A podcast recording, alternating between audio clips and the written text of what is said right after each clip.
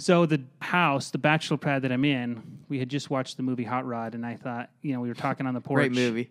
yeah, we're talking on the porch, and we're like, why don't people do that in real life? Like some insane stunt. This is, you know, this was uh, I think 2009, so it's before like GoFundMe and a lot of things being pi- picked up. And I'm like, you know what? I have a car. I'm going to light on fire. I'm going to tell people if they give me twenty dollars, I'll light that car on fire on the internet. I raised twenty thousand dollars in three days and uh, saved my house from foreclosure. Lit my car on fire. Went to jail, but.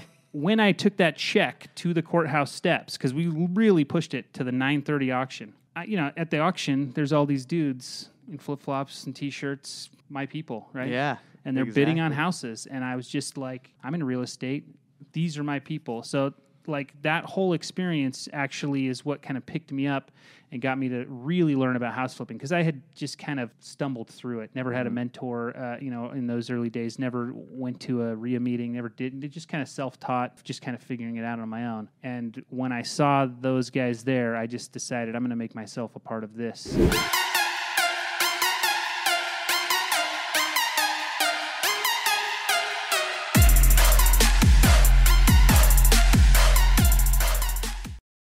Investor Thrive Nation, what's going on? Uh, we got John Maxim on here, and uh, you know we're going to talk to about uh, today about flipping.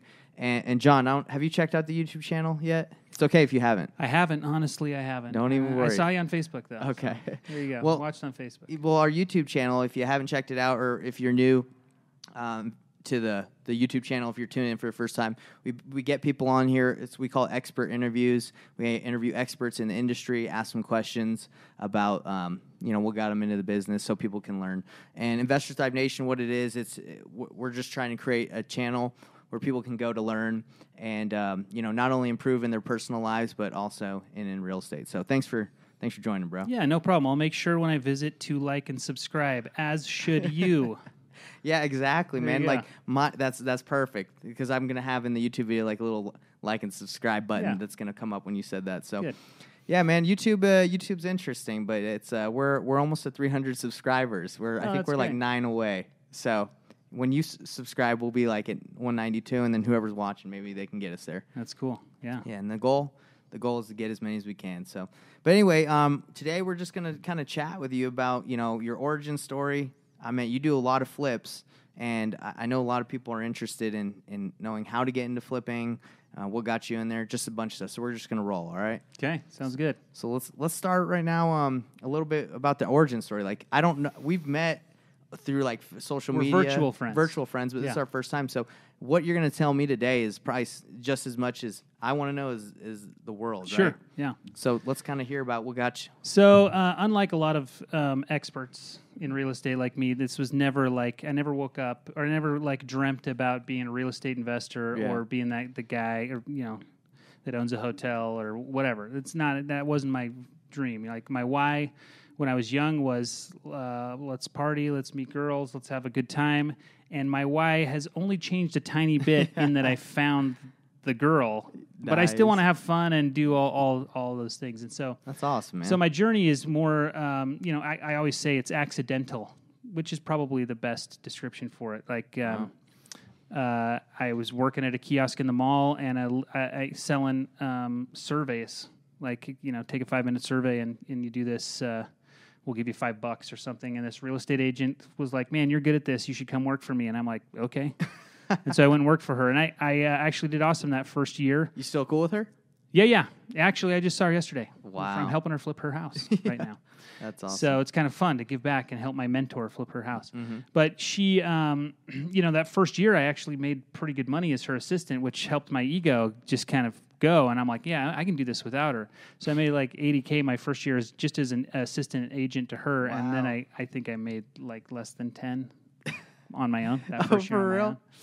Yeah. So, so you know, 80, 80 to 10. I didn't year? respect the SOI and the business that she built. I just ran with my ego. Most people don't, right? Nobody does. Yeah, nobody does. Especially when you're in your 20s. Like, you, you know, yeah. it's easy to think you're really cool. yeah. Um, so anyway, I, uh, you know, that was a little learning lesson.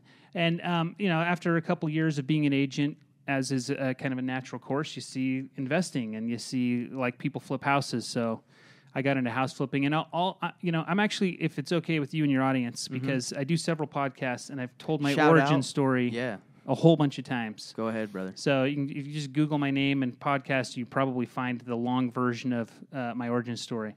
So I, I, I want to try to tell it the fastest I have. A hundred percent, bro. See- but where can they find you, just so they know? Because I'm all about you know cross promoting Sure. Uh, most the best way to reach me is on Instagram, and it's just at on the John. on the John. Uh, John with an H. Um, and uh, you know, I do every Friday. I do a flipping thing, and then on YouTube, I'm uh, flipping off John Maxim flipping off. Uh, These are great names, bro. You- yeah, yeah, I, I, I like the brand. I like to have fun, right? Yeah. So, uh, but anyway, so here, so the deal was, I got married, um, had flipped a few houses, recession hits. Uh, I got divorced, not because of the recession Mm-hmm. or business or anything, but the divorce crushed me. Um, Like you mean I like got- with properties, like they crushed you in your business? just crushed me In ever- general, In okay. general, Yeah. like uh, you know, it's it's a hard thing to go through. You know, I like I'm waking up, you know, because and I slept on a bag of Cheetos, right, and they're stuck to me. Like that's how depressed and how down I was. Yeah. So my business just falls by the wayside, and I uh, I get really behind on my mortgage. Mm-hmm. Um, and I'm a smart guy, and I know about loans, loan modifications. So I get really behind on my mortgage because I know a bunch of tricks Because you got some time to not lose it. So I was actually several years behind on my on my mortgage. you made it that long, huh? Mhm. I rented out my house to a bunch of guys. I get notice that we've got three days until the foreclosure auction, and the bank is not falling for any of my tricks.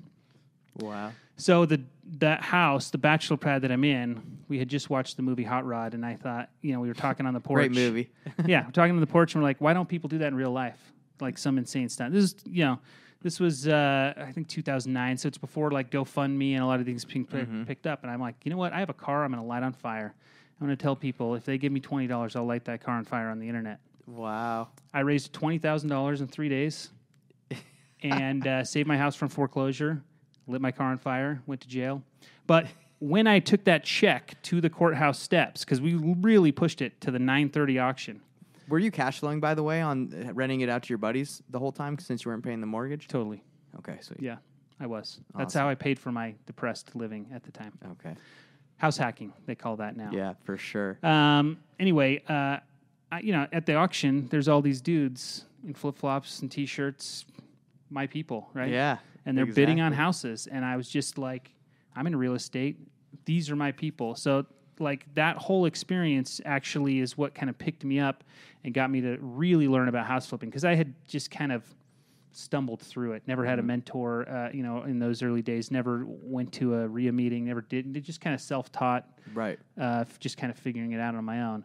And when I saw those guys there, I just decided I'm going to make myself a part of this. And uh, it's been, I never looked back. You, You know, just took It's just off kind of been right there, thing. man. Yeah, So it took going to the courthouse, seeing the flip flops, and the guys just i- just chilling. Yeah, And you're like, hey, realizing that's a culture that I kind of want to be a part of. You know, they're they're doing business, but they're doing it on their own terms. You know? Did you very, find- very punk rock, which is what I loved about it. did you feel like have is that real or was that just like imaginative when you uh, when you saw it? Like, is that really like your people? Do they exist, but they're just like doing it on their own terms? And oh, absolutely. okay, You know, uh, house flipping, honestly, I think is one of the last like punk rock things out there. You know, like stick it to the man. I'm not. I'm not doing your thing. I'm not going to college. I'm not doing this. I'm going to go out and I'm going to make my own way. Yeah. And a lot, you know, you hear everyone loves to post about how all billionaires and millionaires start or make it in real estate. Mm-hmm. It's true. Like it, it's just really that's the way to do it. you they know? do their own thing. Yeah. huh?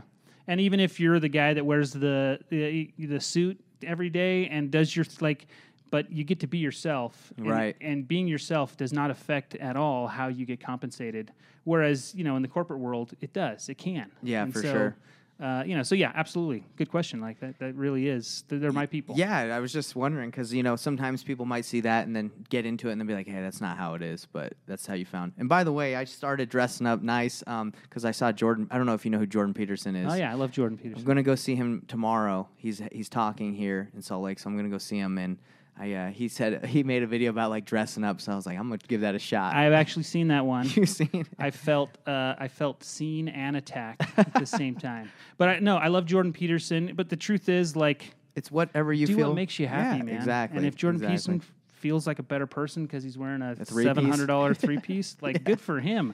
I want to be in shorts and a flip flops, Yeah, and man. I feel like the I've king done- of the world. I've done both, and I do feel dressing up like uh, you, man, you just you feel like you're at least for me like when I get to the office I'm like all right I'm feeling like a like he says a little bit more uh, zoned in but you know I, I get it I, I know I'm I'm one of those man boys, and I have a set of V-neck T-shirts. If I really want to dress up, that's me. Like really, really Dude. going to the nines, and I feel a little better. I, get- I do. I'm for sure, when you get that thing on people are like what's going on Who's this today guy? Yeah. or maybe like what is something special Some- going on Yeah. What's the occasion? what's the Yeah. occasion for John to wear the V-neck Right. That's awesome, man. Well, would you say that's uh, so? Since that experience, you've just taken off, right? Yeah, I mean, obviously, there's a, a bunch of learning curve uh, that went with that. You know, um, you know, I like my first five years was hit or miss. Like I kind of did real estate, but I also kind of just donated plasma for a living. Like I wasn't like my why was not. Were you married when you were donating plasma? no, Okay. that was after after my. Because I'm sure, like, once you get Yeah. married, you're like, yeah, uh, that's where the why comes from, right? For Right. for me, you know, a lot of guys like they want this success, and and I I love it. Like I see it in in younger guys, and I just wish I could have been that guy. But no, Mm-hmm. I wanted like, what am I doing this weekend? How are we laughing? Like, what games are we going to play? What girls am I going to pursue? That's all that I cared about. And then when I got a a wife, like, okay, now I have to take care of somebody besides myself.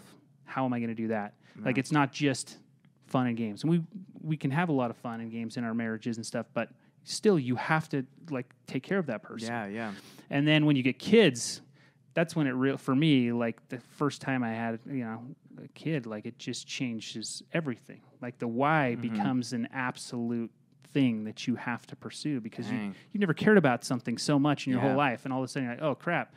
Just like not doing anything on a Friday night is not going to cut it anymore, you know. like it's just like so. So anyway, yeah. So it really um, that kind of happened, and then shortly after, you know, in fact, my um, at the time my girlfriend was there videotaping me burning my car on fire, and we got Were married in it? like shortly after.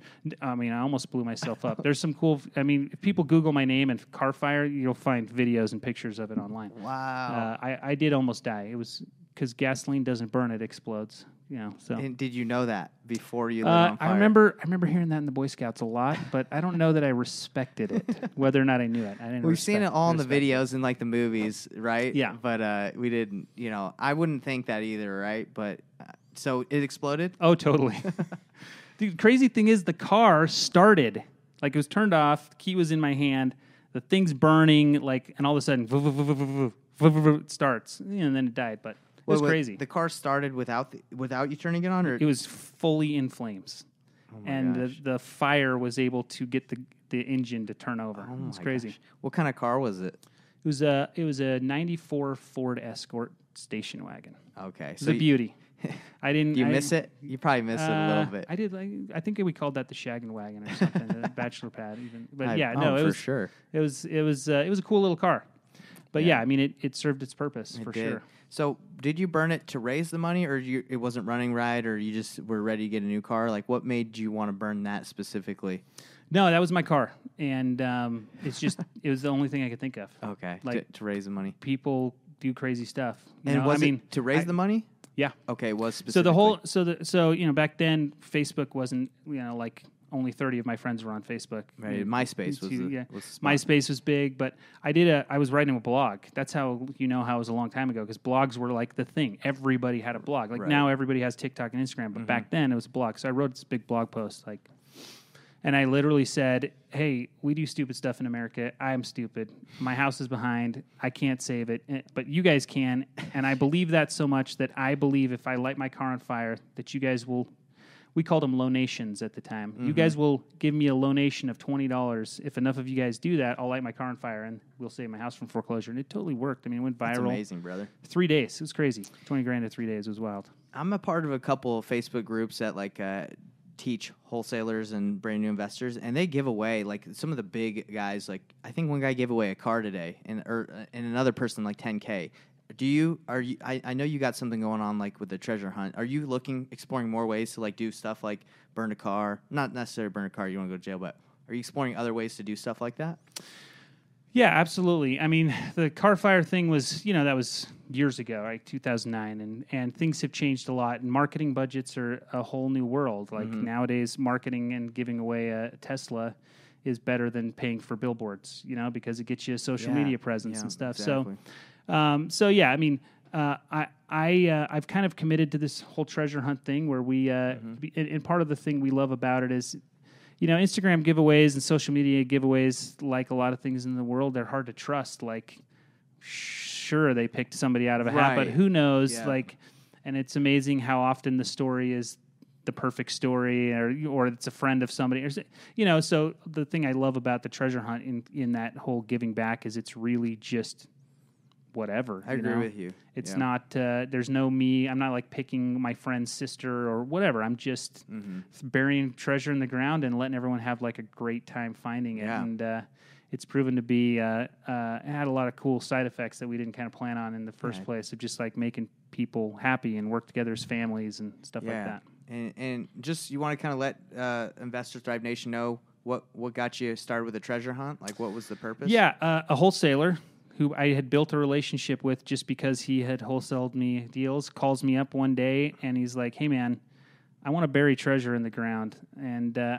I was like, "That sounds super fun." And it was COVID, and everyone was stuck in their houses, and we just thought, you know, we talked it out. We're like, "Man, it's." Uh, it, it just give away get away for people to get out. I mean, this was like in the early days of masks and six feet and all man. this kind of stuff. And we had gotten stimulus checks that we kind of didn't think we deserved. You know, Mm-hmm. I mean, of all the people on earth, we like we we're fairly good at what we do. And why is the government just handing us money? So we're like, let's just bury it.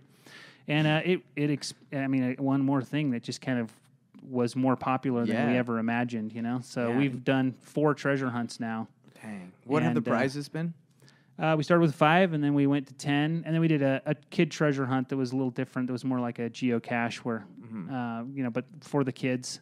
And then we did a twenty thousand dollar one most recently. So And has every time do you feel like it's growing the amount of people that do it, or is it? Oh, it- absolutely. okay, so it wasn't like the first one was just like the no, biggest hit. Okay, yeah, it's it's uh, it's a huge. People love it. that's awesome, man. I've seen Yeah. those, and I, I just don't think I would be good at following clues.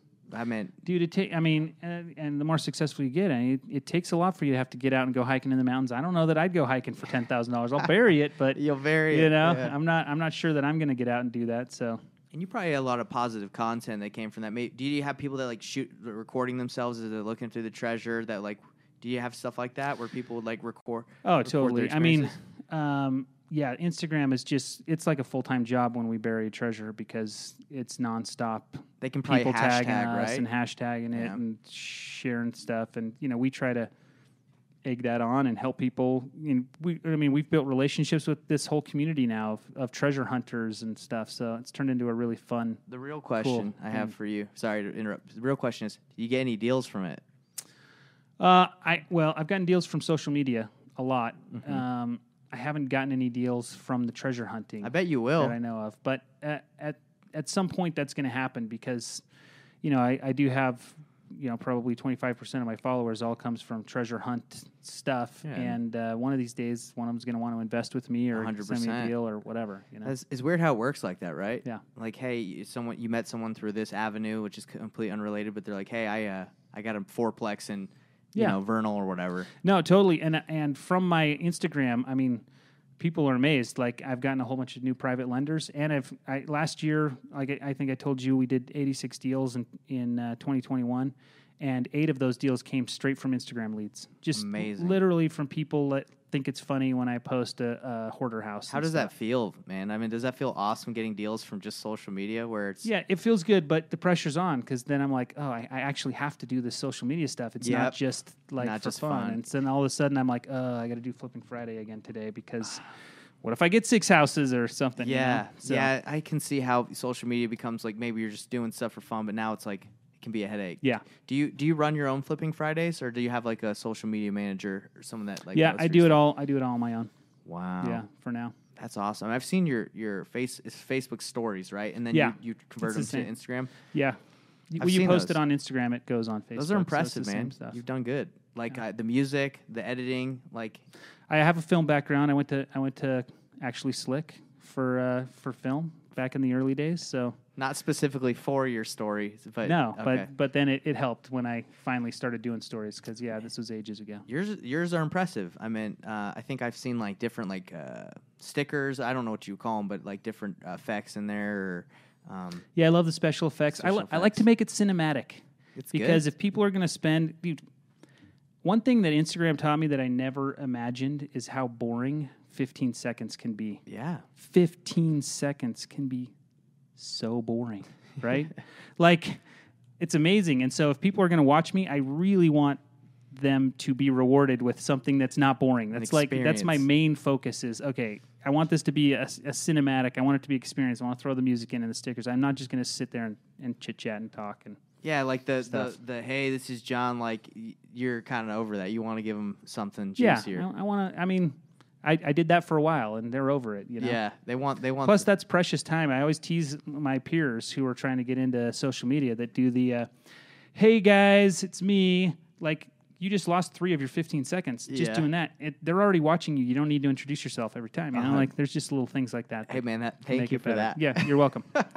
hey guys, it's me. Like don't. I go, hey, this is real estate, Nate. Yeah. Even the- that's okay.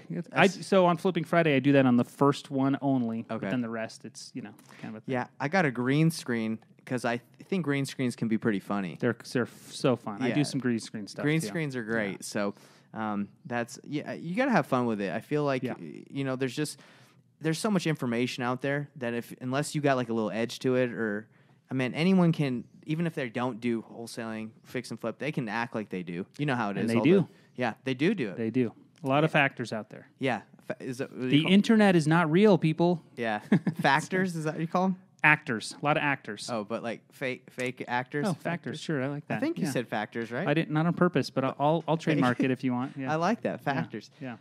Well, my big question for you and for a lot of um, flippers is like, as a wholesaler, like we spend a lot of money on marketing, and but you you don't do that, right? You don't like have like cold callers, mail, texting, right? Right. I mean, I, I've had a long career, Mm-hmm. and uh, uh, I, I tend to kind of go where the market goes, or I try to Mm-hmm. pivot. I try to like find out where deals are coming from. Um, and right now, I mean, we we we did over forty wholesales in 2021, and I didn't Amazing. pay pay a lick of marketing, Yeah. un- unless you count the time I spent on Instagram. Which, but which is amazing. Yeah. right? that's that's amazing. and uh, and and and one of my favorite things to do is to wholesale a wholesale. I love, and, they- and, they you know, get fired up about that. my wholesalers get fired up about it. Yeah, I've seen. You've I seen- saw a conversation Yeah. that, and I laughed some new at that. some new wholesalers can really take that hard. And even now, there's some wholesalers that like we don't allow daisy chaining and blah blah blah blah blah. do But, you know, something about it. We all grow right? up. We're all grown ups, and like if I can sell a deal that you can't, I mean, it, it, doesn't matter. Like a lot of them think, oh, you took money off from me. Because if you sold it for ten thousand dollars more than I sold it to you, I could have sold it for that. But bro. that's the exact same thing you're doing with the, the seller. like you know, it's, would just- it's be- kind of funny. bro. Those they won't last, in my opinion. They, what? eh, they won't They unless they won't. grow. Which the wholesaler you're talking about, which you, people can find on my Instagram, that story. I don't know uh, who it was. I didn't. He's grown. okay, he's so it was it was an You put him in his place. It was an emotional time, but now he's still in the business. We still work together. You know, I, I don't let people know who he is, but he uh, he has grown, and you Yeah. know, we all do. to get upset about someone making money when you made money. That's like so stupid. It's so stupid. because even like It's- you run into the flippers, they're like, "Oh, I only let wholesalers that bring me make this much." I'm like, "We can't work together, bro. Because I don't care how much you make. You shouldn't care how much I make." Yeah. And then wholesalers that care if you wholesale it, you just didn't. You did, you accepted the offer. right. Yeah. So Yeah. So it's so it's fun. So um, you know, with with me, I mean, I've been wholesaling since before wholesaling was a, Yeah, a word, yeah, right? like. that. And um, and even some of the big wholesalers here in Utah that I'm friends with, uh, you know, like Andy McFarland and, and Matt Oviat, like I got to see how the, the recession hurt hit them and how how wholesaling works in a down market, which a lot of wholesalers now don't even really know what that looks like, you know, Yeah. and and um, and so you know my system is is much different and not as easily replicatable because it's based almost completely on my reputation in my market uh, where I have a very short list of guys who I know are buying, who know me, who know that I know what I'm doing, mm-hmm. and I send a, a three line text which says purchase price, which is the price I'm offering it to them for, a estimated ARV, which is what I think it would cost me to do it. Uh, uh I'm sorry, estimated rehab, mm-hmm. and ARV. That's it. Oh, and, and the address. So four line text. text, Those things. email too, or just text? Just a text. I don't send them pictures. I don't send them videos. If they're interested, I let them, you know, figure out how to get them into the property or whatever, and then I just say take it or leave it, man. And if you don't want it, I'll send it to some other guys. I usually give them 48 hours or something. You got four minutes. And uh, yeah, and if and and you know, and I let everybody know like up front, like this is how I wholesale. And then if they, uh, if you know, if I send you two or three and you don't buy them, then um, I usually take you off the list. Just because I, I don't, when I get a deal, it's a deal, and I know that um, if they don't buy it, I'm gonna, I'm just gonna take it down. Yeah. Which gives me so much arrogant power, I guess you could say. Yeah, it's like, hey, it's just I like whatever. Yeah. whatever, man. You want it? This is a good deal. Take it. And if you don't, this is not a good deal. I mean, there's plenty of reasons why I'll wholesale. Maybe I can get a great amount of money. Uh, maybe I'm I'm pretty overextended on my crews and guys flipping houses and stuff. Mm-hmm. Um, maybe I just it's the the headache to profit ratio is a little too low for me, but I still know that there's money there.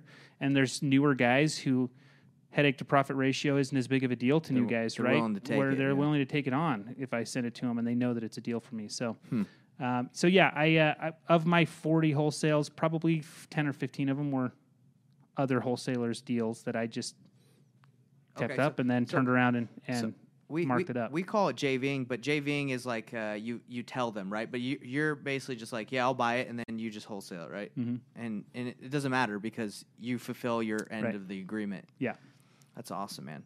Um, so that's would you so f- ten to fifteen? Where would you say the other ones are coming from? Is it from Um, lists? lists, the MLS. Uh, I, I do a little bit of marketing here and there. Um, just kind of like I said, depending, you know, like right now, I think uh, um, um, notice of defaults are getting kind of big again. Mm-hmm. Looking forward to more notice, and I haven't touched notice of defaults for No. like four years. No, because there's been like ten a, a month. Yeah. maybe. but they're starting to pick up. I mean, and a lot of it has to do with here in Utah, like taxes. Mm-hmm. People's taxes, uh, uh, like their escrows, just going up. Their payments, like just magically going up, like three or four hundred dollars a month. Dude, like- that shuts people down. yeah, That can that For can sure. the the average man that can knock him right off. And so, notice of defaults. You know, so so I've I've started buying lists and calling notice of defaults. You, Um, you yourself calling them, or do you have a guy or I have uh, I I have two avenues. I have somebody that I'm training, uh, um, that's going to come work for me, um, probably doing acquisitions as I see the market kind of turning more towards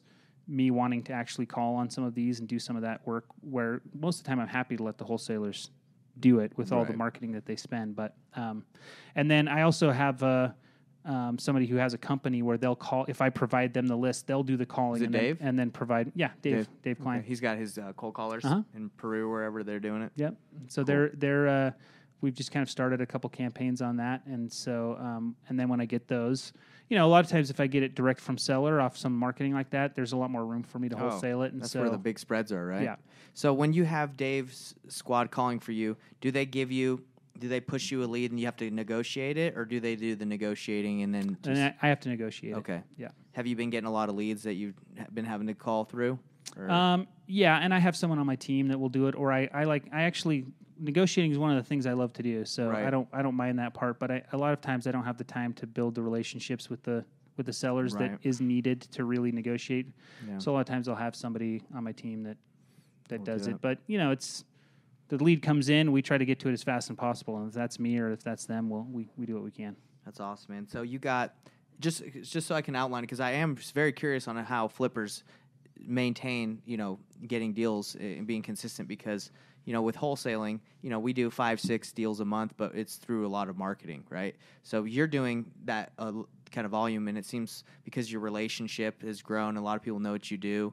But you said you make on market offers to listed properties as well. Absolutely. Okay. Yeah. Do you have an agent dedicated to making those offers for you, or are you making those? Um, I make I usually make those uh, on the MLS. There's especially now where the where there's just not the inventory. Um, if I see a deal I like, I, I call because I can out negotiate most people with with other agents too. And I'm I'm a licensed broker uh, and Oh, agent okay. as well. So so I do. I mean, uh, I will. I'm happy. I love agents, uh, and that's another, another avenue that I'll I'll use. But straight to the MLS, I usually do it myself. Okay. So you got MLS, you got lists. Do you do you check all the the the blasts that come out every day from the the wholesalers that you're on? Or Yeah, I actually have a VA that uh, run that I've taught how to run numbers my way on that. Mm-hmm. Who just has a spreadsheet, and so then I look at the spreadsheet and it's color coded, and if it's the right color, then I call the wholesaler and you know make an offer, and if it's the wrong color, I don't even pay attention to it. Gotcha. Pretty much. How many do you make offers on that are are they're asking too high, but you're like, hey, you know what? I think they're just trying to be greedy. Let me just give a shot anyway. Do you Um, do that a lot? I do that a lot. In fact, I have a pretty good reputation for doing that. Yeah. Um, Because I mean, how many? and it works great. Yeah, wholesalers. Dude, I've seen some of these deals. I'm like, that is not a deal at all. And I'm sure you guys are trying to get, you know, 60k over what you even got it under contract for because you're trying to be.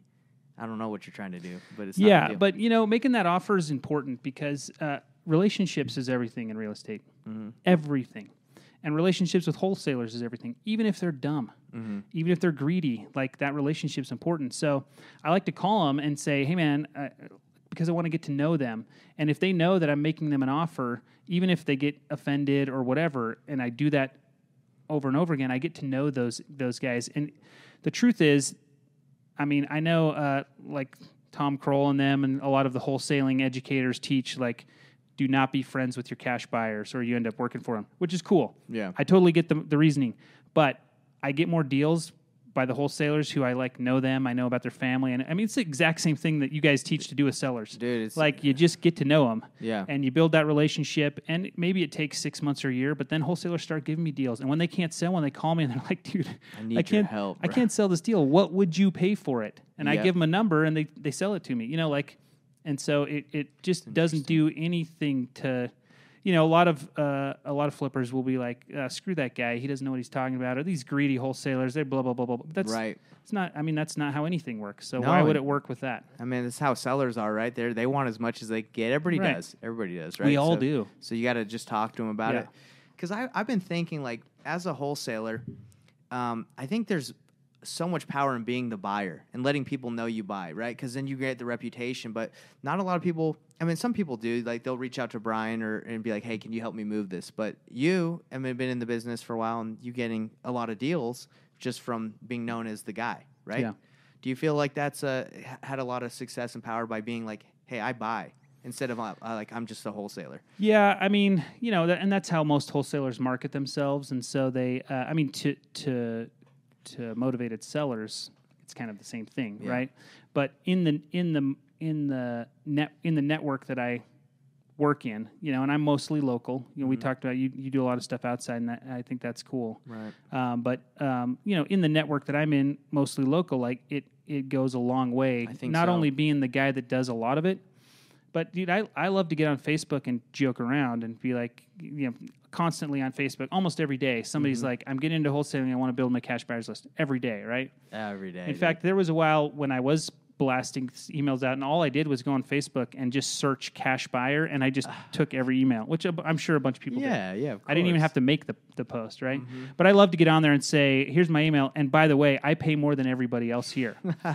even though that's not really true, but I like having that reputation because that wholesaler is going to be like, oh, maybe we maybe we should send it to this guy. He's going to. this and guy's a big- it, big it just, guy. It just starts building the relationship. It's, it's the same thing. So I think there's a ton of power. And, and more so than being the guy, but always following through on what you say you're going to do. Mm-hmm. That's huge because there's a lot of cash buyers who try to renegotiate after they've given a number or Right. don't follow through or just be like, dude, take my earnest money, whatever.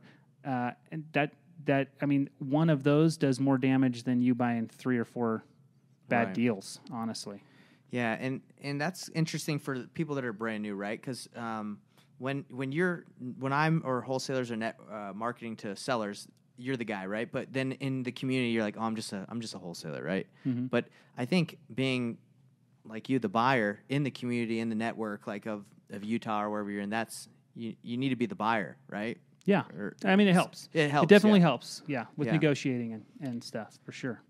Yeah, and I think even at, if you're as a wholesaler, if you're just like, oh, I just move properties, I think if you look at stuff as a buyer, you're probably even become a better wholesaler because like, hey, I'm willing to take this down, so I better know it's a good deal. I think a lot of wholesalers now they're just like, let me just try everything. It's like, bro, would you take that deal? Yeah, although you know, for for new people, I'd say to be careful with that because mm-hmm. you're right. You're not wrong, but you got to be careful with your assumptions too. Like, um, I think some wholesalers do better, especially in the beginning, not knowing what they're doing Yeah, because you know uh, if I, I know that a wholesaler's estimate of rehab is probably garbage. Like how many houses have they actually flipped? Probably zero. It's always Like, thirty, isn't it? Who knows? Twenty Yeah. or thirty. It's always thirty. The spread's always hundred and blank, whatever. So I'm gonna I, every legitimate cash buyer is gonna do their own numbers no Of matter course, what. yeah. So I wouldn't, as a wholesaler, especially if I'm new, I wouldn't spend too much time trying to figure that out I, because what you really need is to get deals. Yeah. To get deals and get deals. So maybe take down some bad ones. I mean, you're not hurting me any because That's I know true. if it's bad or not. Like Yeah. but you you might spin your wheels a little too much on a bad deal. It definitely helps to know like what my uh, as a cash buyer like what I want and stuff.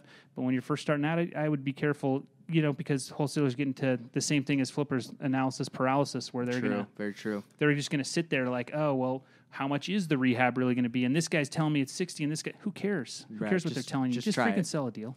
yeah. And do you feel like um, if if they are just trying stuff, do you feel like that would you know? Well, let me just go back. When we're wholesaling nationwide, sometimes we don't know a market very well, and it will, the numbers will make sense for us here in Utah. But maybe they need a bigger spread in Missouri because Missouri, the, sh- know, Sure. properties aren't as as nice. They probably cost more, and um, so when you send that out to a, a buyer, d- do you have a lot of guys that are like, "Hey, um, what price do I need it at?" And do you do you help those like noobs? Um, I, I sorry, it's kind of a bad, way to word the question, but do you have a lot of new wholesalers ask you for your advice, and you give them your time, where you explain to them like how wh- what would make a deal? Um, yeah, for sure, and I'm happy to to share um, with them. And I think for the most part, most people are. I mean, like I said, uh, some cash buyers get a chip on their shoulder because I can't believe that guy made fifty thousand dollar wholesale fee. You know, whatever. But Right. for the most part, I think those of us that are uh, mature about it, you know, are, are happy to help. And Happy, I, I do. I think wholesalers should should definitely be learning, but they don't want to be uh, uh, like they don't want to get trapped in the box of like having to have accurate information Yeah. at the same time. Like I, I don't think there's anything wrong with a wholesaler getting it under contract for what they can get it under contract for and trying to make 10 to 20 grand on it. Because i mean i, I know you guys are working on lists of 15 to 30,000 people or more. Like Right. who knows? And you never know. Like assuming things can really burn you. And so you know the the more we learn i mean obviously now i'm at a point where i wholesale with a four line text right? Yeah. Uh, but that's because of all the experience backing me so i don't i don't have to worry about what my deal is or, or anything like that but in the beginning man i i made a lot of you know i was wholesaling all kinds of crazy crap and it sometimes it wasn't working and then i would Right. learn and you know you, you learn so i'd say it's better to learn and mess up than Yeah. not learn at all So, so I guess the advice for new people in Invest Drive Nation is if you have a deal and you're not exactly sure, talk to the the cash buyer and be like, hey, if it doesn't work, can you kind of fill me in and maybe make that relationship? Because I mean, it sounds like you'd be willing to help. um, Absolutely. And I'm sure there's a lot of cash buyers. But don't be afraid to just blast it out either. If you can't get any cash buyers to give you advice, just blast that thing out and see what happens, man. Like, w- w- what's the worst? Like, I'm going to call you and be like, "You're an idiot." Like, who cares? Yeah, you're right. It's know? true. So, what's your opinion on the trajectory of the real estate market, not only here in Utah but in general? Do you think we're going to start getting a lot more inventory? We're going to see a lot more pre foreclosures coming. Like, wh- what's your vision of what's going to happen this year? Um, I think this year in Utah is probably going to be fine. I mean, um, things are just kind of happening the way we thought that they would so far. I mean, it's only March, or Mm-hmm. Yeah. it's already March, depending on your how you're looking man. at it, right? But um, things have kind of gone the way you know, and, and uh, I do like that I'm starting to see some people kind of doom and glooming, whereas like last year it was just like nothing can happen, we're invincible, which is always a telltale sign, right? yeah. Everyone in the market was like that.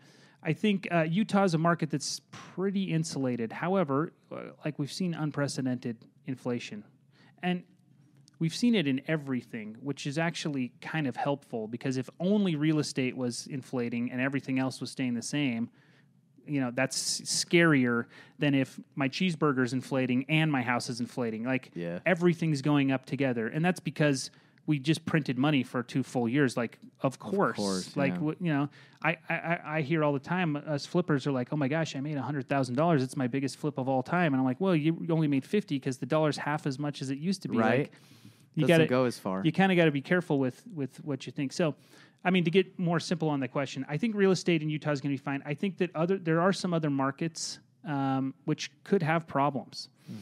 Um, you know, I've done a bunch of stuff up in in Boise, and Boise's an amazing area. But uh, you know, if there's some sort of crash or bubble, like what does Boise have? Whereas in Utah, we've got like the Silicon Slopes, we got Yep. Park City, we got we've got a bunch of all, all these things, and so Boise, some of the investments and the inflation up there, like it's it's hard to boggle. And I, I don't know a, a lot of uh, outside markets. I mean, Boise's been an amazing market and pro- and could still be for a while. Right. But when the market crashes, I just kind of wonder what's sustaining all that inflation. Whereas true. in Utah, I feel like we we've been a little more insulated. You know, in in states where everyone's leaving, like New York and California. I mean, in 2020, we sold over 100 houses, and every single one was sold to somebody from out of state. Every one. crazy. Every house we flipped.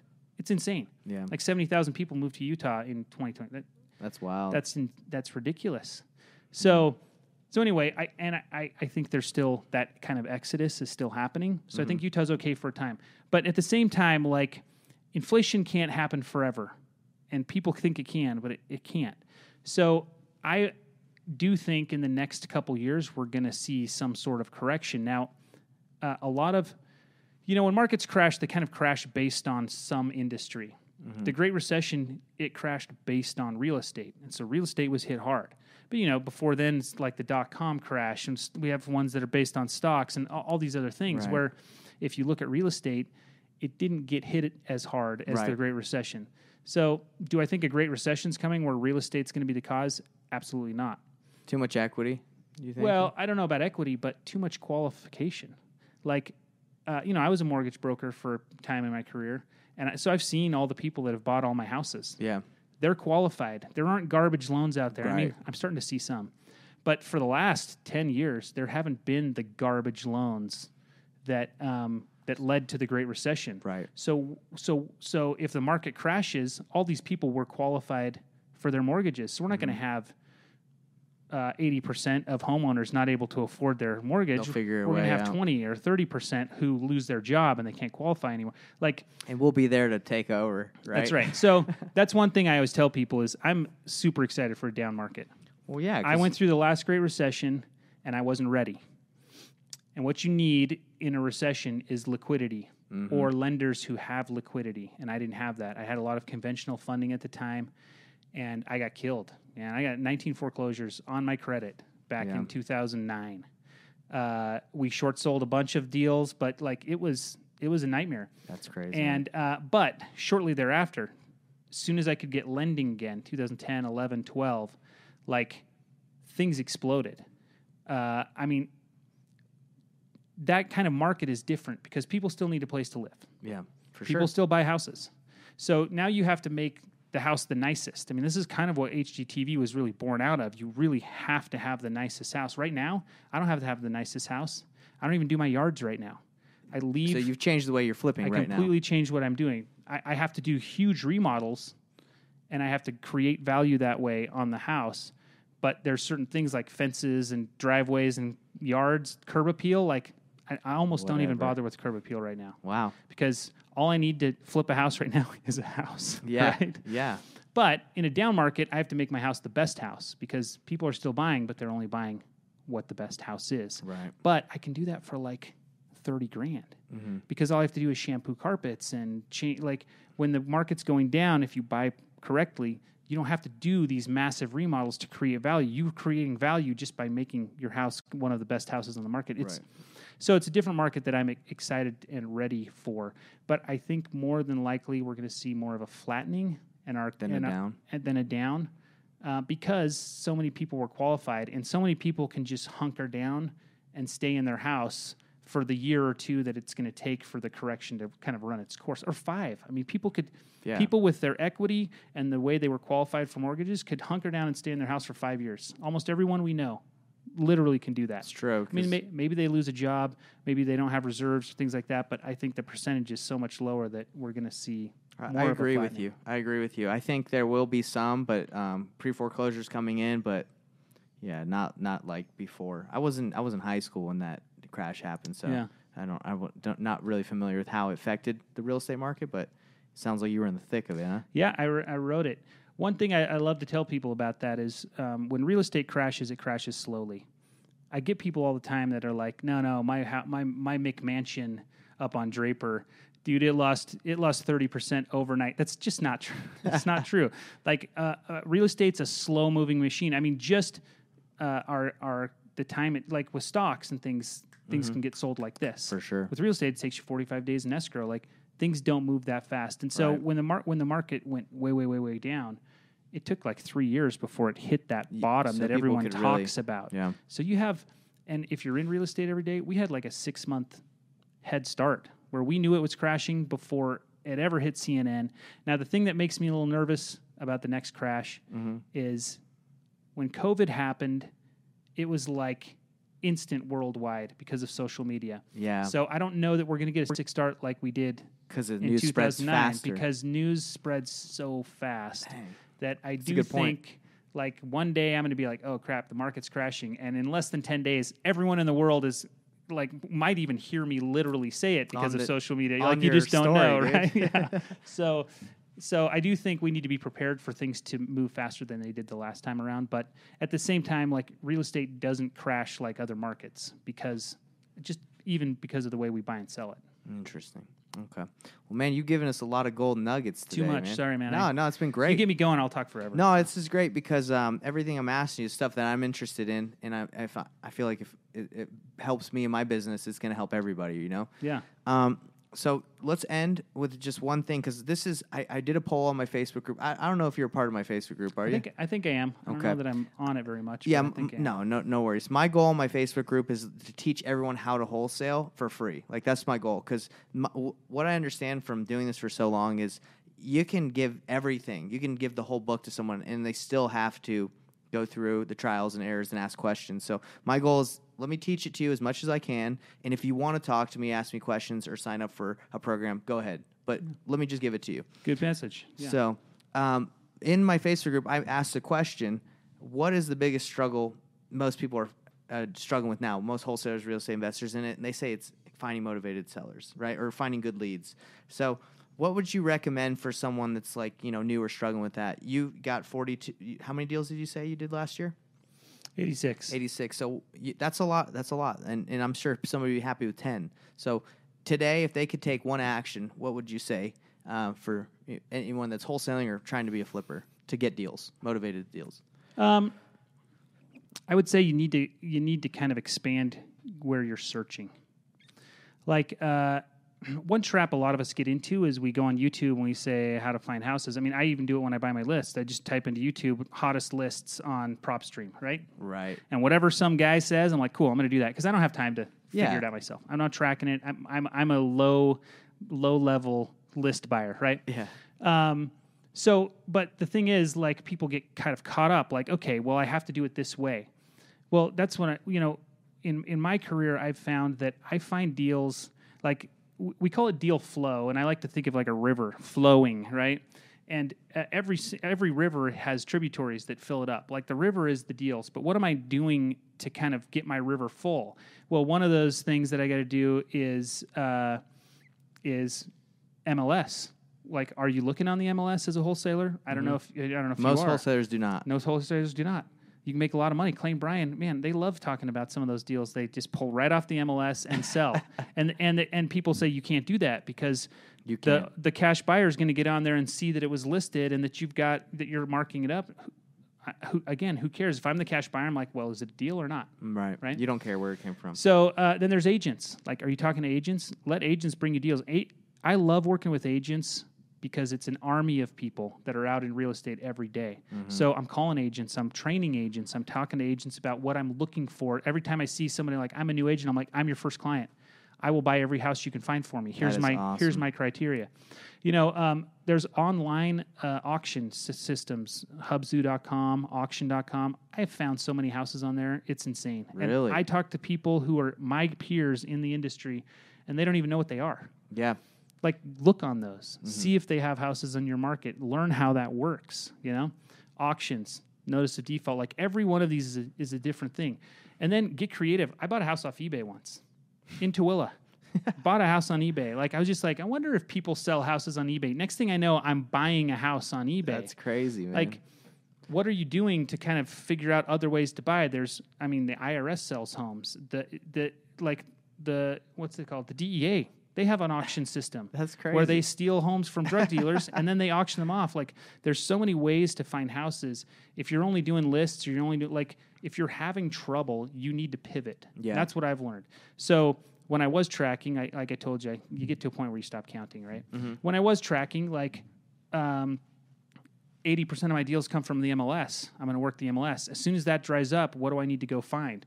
Let's go to the auction sites. Let's go down to the courthouse steps. Maybe that's where the deals are. Let's Right. start let's look at wholesalers. I mean, 2017 to 2019, I bought almost every deal from wholesalers because Mm-hmm. you guys had great deals. I didn't have to do any work. Perfect. I only have one deal from a wholesaler right now Mm-hmm. and most of the ones I pick up, I end up wholesaling to some somebody else, right? So uh, it's just the market's changed. Like the Yeah. wholesalers, e- either they got greedy or the deals just aren't there anymore. So I can see why a lot of them are like, I can't find any deals because. Right.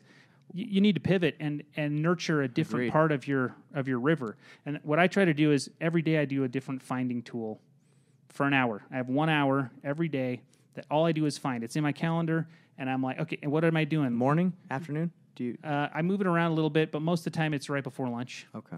Uh, because sometimes I do cancel it. But, uh, sometimes I do cancel it, but um, you know, uh, maybe it's Zillow for sale by owners, which I've had great success with. That's amazing. In the man. early days of Homie, like it was so easy to buy a deal off Homie because the agents don't know what they're doing either. Yeah, Yep, and turn around and sell it. Like, just find like be creative and find ways to and, and pivot because the market's changing and it's not always going to be lists. Yeah. That's not always going to be the best way to find deals. Well, that's exactly that answer is exactly what I was looking for because uh, most wholesalers that learn from a coaching program or just from YouTube, it's like the generic pull list, text it, mail it, cold call it, blast it. Those lists are getting destroyed, right? Yeah. They're by Oh, yeah. everybody. I'm buying them. You're buying them. We I'm- probably called the same people today. right? Exactly. Like, and I think um, thinking outside the box, like for sale by owners, MLS, making, I think wholesalers think agents like are almost your enemy, right? They're Mm-hmm. like, oh, you know, they don't, if they knew I was a wholesaler and like me, like, no, like you can be, you can tell them you're a cash buyer just like you tell the sellers. Like, Exactly. It doesn't matter. Like, I, and I know um, part of the problem is like with wholesaling, you want everything to be systemized, right? I get that. Mm-hmm. And the lists is a great systemized thing. And if you got to like go make friends with 30 agents, that's a hard thing to systemize. it but if is. you can't find deals and you need deals, like you're going to have to try some new things out. And out. 100%. And I guarantee there's somebody out there that's going to teach an awesome course on how to systemize talking to 40 agents a day. Like you guys will figure it out. Yeah, you put them in a drip campaign if you're or trying, something yeah, like that. they're going to figure it out. Like, yeah, and I'll for look forward to watching it on YouTube and being like, I used to do that. I just never made a course about it. Yeah, exactly. and you know, there's so many different ways. Like we've gotten deals from att- probate attorneys, attorneys. Uh-huh. You know, from networking. I'm sure you've gotten some Yeah. deals through since you've you know worked with I used to office before. with a divorce attorney and just get deals. Just like he would be like, "Hey, there's a house flipper here that might make you guys a cash offer on your house right now," you know. And you're and, like, so I just "Oh, rented an office from them just to be able to get deals off the off the attorney and See, stuff. see, that's why I think what you're saying right here is is so valuable because again, wholesalers they just wor- learned one way, right? And they think they that's how they do it, but I mean, look at look at all the ways you presented that we can get deals, and I guarantee 90% of people watching this have never even tried those. Yeah, you know, there's the the funny thing that I love to say because I love movies and stuff like that mm-hmm. is, you know, I, and if you're new, of course you're new. Like learn your system, master it, and then move on. But if you're mm-hmm. having trouble, like you need to grow. And in movies, like there's a story arc and there is growth. You can be a one-dimensional character or you can be a three-dimensional character that people care about. And if you're doing the same thing you were doing two years ago to find deals, you're not growing. You're the same person. Like there's no Agreed. growth. You need to have growth in, in real estate, or or you're not going to succeed. You're going to end up fizzling out. Agreed 100% because I've been to so many coaching seminars and learned from so many people, and they teach the one dimensional pay for paid marketing, wait till leads come in, talk, talk to them. I think that's like not the best way to do it. Yes, pay for marketing, but you also got to network, talk to agents, do all those things that you suggested. You do that, then your river's flowing. Yeah. But if you're just waiting on, especially right now with sellers knowing their properties are, are worth a lot, you know, you come at them with a 50%, 60% offer, they're going to say, no way, you know? So, Yeah, exactly. Because I mean, we sometimes we make them seem dumb, but they're not dumb, No. and they they want money just like the rest of us. But yeah, I mean, if a system works, use it and use it and use it and use it. But it's not always going to work. Like Right. I, all, I'm changing up what I'm doing at least every six months or more. That's I've- awesome. almost never has one year been like the year before it, i as far as finding deals. Almost never. That's awesome. and so. I have to pivot, and and when I pivot early and and aggressively, I always have better years. I love it. That's something everyone needs to take to the bank, especially in my business, because I have, you know, my guys, my employees that I hire, and you know, they are set into a system, and they're like, I will call leads that come in, but you know, they're not thinking, well, you know, let me do this and this and this, right? Because that's outside the box. But that's like, I think that we would flourish. Well, that's your job to think my- outside the box, de- definitely and then make a system that you can plug them into because they're never going to do that. That's why they're so good at where they are. Exactly. Yeah. But no, that's definitely stuff I think everyone can learn from. And uh, one last question I have for you before we go, because you know it's been awesome talking to you. Um, you're a fun guy. I can, you know, you do on the John, you do all this stuff. Do you do you feel like? I guess my question is, um, how do you have so much fun? Like, like is that a weird question? You just seem always to be like, a, you know, having fun with your kids or having fun. Like it, you even told me you chased girls and partied all the time back in the day. Like, it, Well, I mean, I, I think, uh, you know, we get caught up on the wrong things on what's important, right? Like, what really is important? Mm-hmm. Uh, if you buy a Lamborghini and a private jet and you had to work really hard to get there, um, and you couldn't have fun doing that, is suddenly have you achieved something that now you're going to have fun? Probably not. You're probably going to keep like chasing whatever it was you were chasing. And so, I mean, it. I mean, it. It's nothing new or or sage or anything, but just being present and realizing like what what am I like what am I doing like why am I here and you have to have fun on purpose. Yeah. I hate to say it, but if you wake up and you're like I'm going to have fun today, you will. yeah, Even if it's an awful day, you'll make fun of it more. You'll have jokes. You'll whatever. Like you're good. Like you know, live life on purpose. And if your purpose is to have fun, it's not actually it's it's not that hard. Like, yeah, yeah. just like even if I suck today, I'm gonna have a good time. Like Yeah. that's that, so do it on pur- how do you have fun every day? You do it on purpose. Yeah, and the reason I asked you that is because I feel like so much of like the culture in America is just grind, work hard, and you're trying to achieve like a goal. But I see you, and you're kind of like, hey, I'm just, I'm just having a good time, you know. And I think pe- people probably gravitate towards that, or they like that because um, it's not so much about, oh, I've flipped 80 houses and I'm a freaking the man, Yeah. right? Do you feel like, do you try to personify that or like ex- exude like, hey, I'm just, I'm just me? No, Or- I I mean obviously uh, we all like people who are transparent, and so I do try to be as transparent as possible. Plus, it, it helps me sleep better at night. You know, um, I I don't do a lot of the education stuff because I have a hard time. You know, I used to teach seminars and do fulfillment. I have a hard time with all the people that aren't going to do what I say. And if they don't do what I say, they won't succeed. And then they blame me for it. And guess what? 95% of the Don't people, do it. 95% of you guys are not going to do what we're saying. I know, That's man. just life. Yeah. I have a hard time with that. I, I don't want to do that. So, So, it's so easier you did for me to educate back, and you did do I- a little yeah, bit of and I education. and I still do a little here and there in, in certain situations. I, I have my ride along day where I borrow my sister's van and people just pay me to come with me for two days straight. I mean, that, we we're doing one of those coming up in May, but um, yeah, I mean, I, I do a little bit, but I don't like to. I mean, and that's just me. I don't like to do, and people that do it, I love it, and it's great. And there's so many successful people who are my friends who have been a product of the education and the seminar systems that I, mm-hmm. I can't say anything bad about it, but it's not it's not my style. Dude, I'll be But honest, It helps yeah. me. To, it helps me to be more authentic when I'm not trying to sell something to somebody. Agreed. I can just do my thing, and if you like it, you like it. And if you don't, there's plenty of other people that you can follow that are probably your I style. know, like man. you know, there's so much stuff. and I've I've been starting the coaching thing just uh, to help people because I, I know when I started I needed help. Like for I, I started paying because I, paid for speed. I could have probably figured out wholesaling by myself, but I probably would have taken me a long time. So I Oh, paid yeah. for the speed, and I know the need is out there, but it is very difficult to like know the actions they need to take and be like, I don't know if they're gonna do it. I know And it's it, it is kind of hard. people to, don't take action. People are scared. Uh, most people are, I, and I've been there, and you've been there.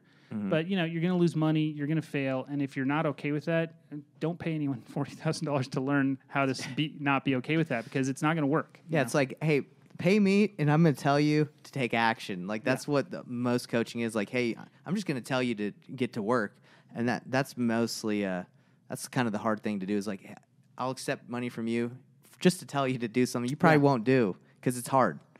But yeah, it's interesting. But I, yeah, thanks for answering the question about fun because that is, uh, I think people lose sight of fun and you can enjoy the journey instead of let me enjoy uh, once I get there. Let Yeah. me have a good time once I get there. And you're you're having fun all the way.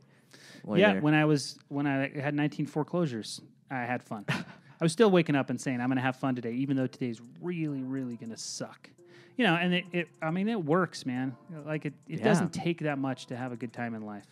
Dang, dude, I think that's something. So I have a morning routine where I like say what I'm grateful for, but I'm never like I'm gonna have a great time today. I'm gonna have so much fun. I'm Try just try. I'm gonna try it, bro. Add it, add it to the things you're grateful for, and Yeah. just be like, you know what, today's going to be awesome. I mean, it's the same affirmation thing that a lot of people teach, right, but right. You know, fun is something that we think is reserved for kids, and it's not. It's for everybody. Yeah, you can have a great time. We're having a great time today. Yeah. All right. Well, hey, uh, Investor Dive Nation, we've had John on here, and where can we they reach you one more time before we uh, head out? Seriously, like uh, email for me is going the way of the dodo. Like I feel like it's going to be snail mail in like five years. So do not email me, even Yeah. though if you want to, you can find me. But Instagram right now is the best way. I, I try to answer all my DMs. So at on the John, uh, I'm there and I'm trying to have fun. All day. right. All right. On the John, have some fun. Thanks, Investor Nation. Thanks, John. We'll Yeah. See, Hey, thanks. see you guys.